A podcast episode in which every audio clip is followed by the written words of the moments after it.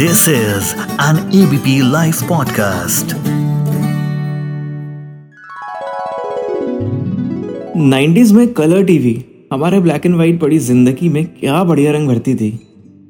कहने को तो दो तीन चैनल्स देखने के लिए होते थे, लेकिन इन दो तीन चैनल्स ने लाखों लोगों के मन को बहला कर रखा था।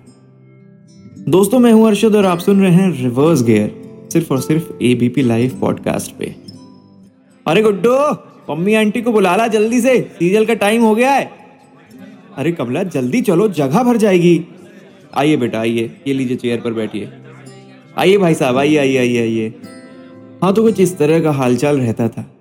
शाम को उस घर में जहाँ कलर टीवी हुआ करता था, एक छोटे से कमरे में पूरा मोहल्ला आ जाता था। मंदिर मस्जिद में बाहर लगी चप्पल की भीड़ से भी ज़्यादा, चप्पलों की भीड़ कलर टीवी वाले घर में होती थी। हमारी चप्पल किसी और की चप्पल के साथ चिपकी हुई पड़ी रहती थी। गुड्डू।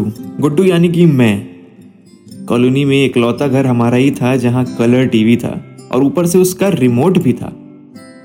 पापा भी ऑफ़िस से आकर अपना स्कूटर लगाकर लुंगी में कमरे में बैठ जाते थे। टीवी देखने का असली मज़ा तो इसी में आता था, जब पिंकी आंटी अपने स्वेटर बुनने वाले हथियार के साथ बेड पे बैठ जाया करती थी। रवीश चाचा अपने पान के पैकेट के साथ एक कोने में बैठ जाते थे।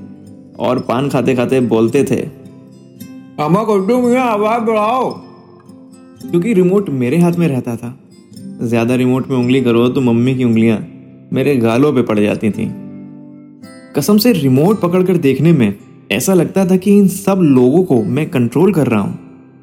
सर्दियों में हाथों में मूंगफली कमरे के बीच में अंगेठी और निगाहें टीवी पर रहती थी। सब कुछ सही चल रहा था। लेकिन एक रोज मेरे घर के बाहर चप्पलों की भीड़ नहीं लगी। मैं निकला गली में पता करने के लिए। आज भीड़ लगी थी संजू के घर में। संजू मेरा दोस्त नहीं था हमारी लड़ाई हुई थी स्कूल में सीट को लेकर। संजू के यहाँ नई टेक्नोलॉजी वाला टीवी आया था और टीवी के साथ डिश कनेक्शन फ्री मिला था। अब मुझे भी घर में डिश लगवानी थी। मैं घर वापस गया और पापा से डर डर कर बोला पा, पापा हम लोग भी डिश लगवा लें क्या? पापा ने तो पहले तीन चार सेकंड सोचा, पर एकदम से बोले, बेटा फ़िश जैसा तुम्हारा मुँह और तुमको डिश लगवानी है। जाओ, पढ़ाई करो जाकर। मैं अपना फ़िश जैसा मुँह लेकर वहाँ से चला गया। अब इस फ़िश को केबल कनेक्शन वाला पानी चाहिए था, जो कि मुश्किल लग रहा था। तो ऐसे में अपन ने सोचा कि चलो, संजू से वापस से दोस्ती कर लेते हैं। केबल कनेक्शन के मज़े ले लेंगे। दूसरे दिन मैं संजू के घर गया। सबके आने से पहले मेरे घर में बनी हुई खीर में कटोरी में साथ लेकर गया। मैंने संजू के घर की बेल बजाई। आंटी और संजू दोनों गेट पर आए। आंटी, नमस्ते। नमस्ते बेटा, कैसे हो? बिल्कुल ठीक, आंटी। वो मम्मी ने आपके और संजू के लिए खीर भिजवाई है। सोचा खीर दे दूँ और आप लोग से मिल भी लूँगा। अच्छा किया बेटा, आओ अंदर आओ। नहीं नहीं, आंटी, फिर कभी आता हूँ। अरे बेटा, आ जाओ। आज नई फ़िल्म आ रही है टीवी पर। देख लो आकर। बस यही तो चाहता था मैं। क्या क्या क्या बोले बेटा? नहीं नहीं नहीं, आंटी, वो कुछ नहीं। अब आप इतना बोल ही रही हैं तो मैं आ जाता हूँ। अब मेरी भी चप्पल उन चप्पलों की भीड़ में पड़ी रहती थी। अब मैं भी डिश के मज़े लेता था। तो दोस्तों, ये थी एक प्यारी सी कहानी जो हमारे एक लिसनर ने हमें भेजी थी। आपके पास भी अगर 90s से जुड़ी कोई कहानी है तो हमसे शेयर करिए।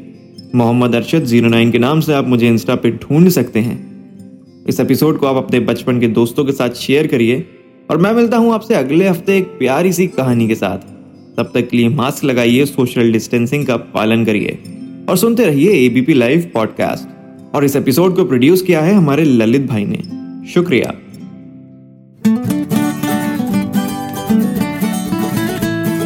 This is an ABP Life podcast.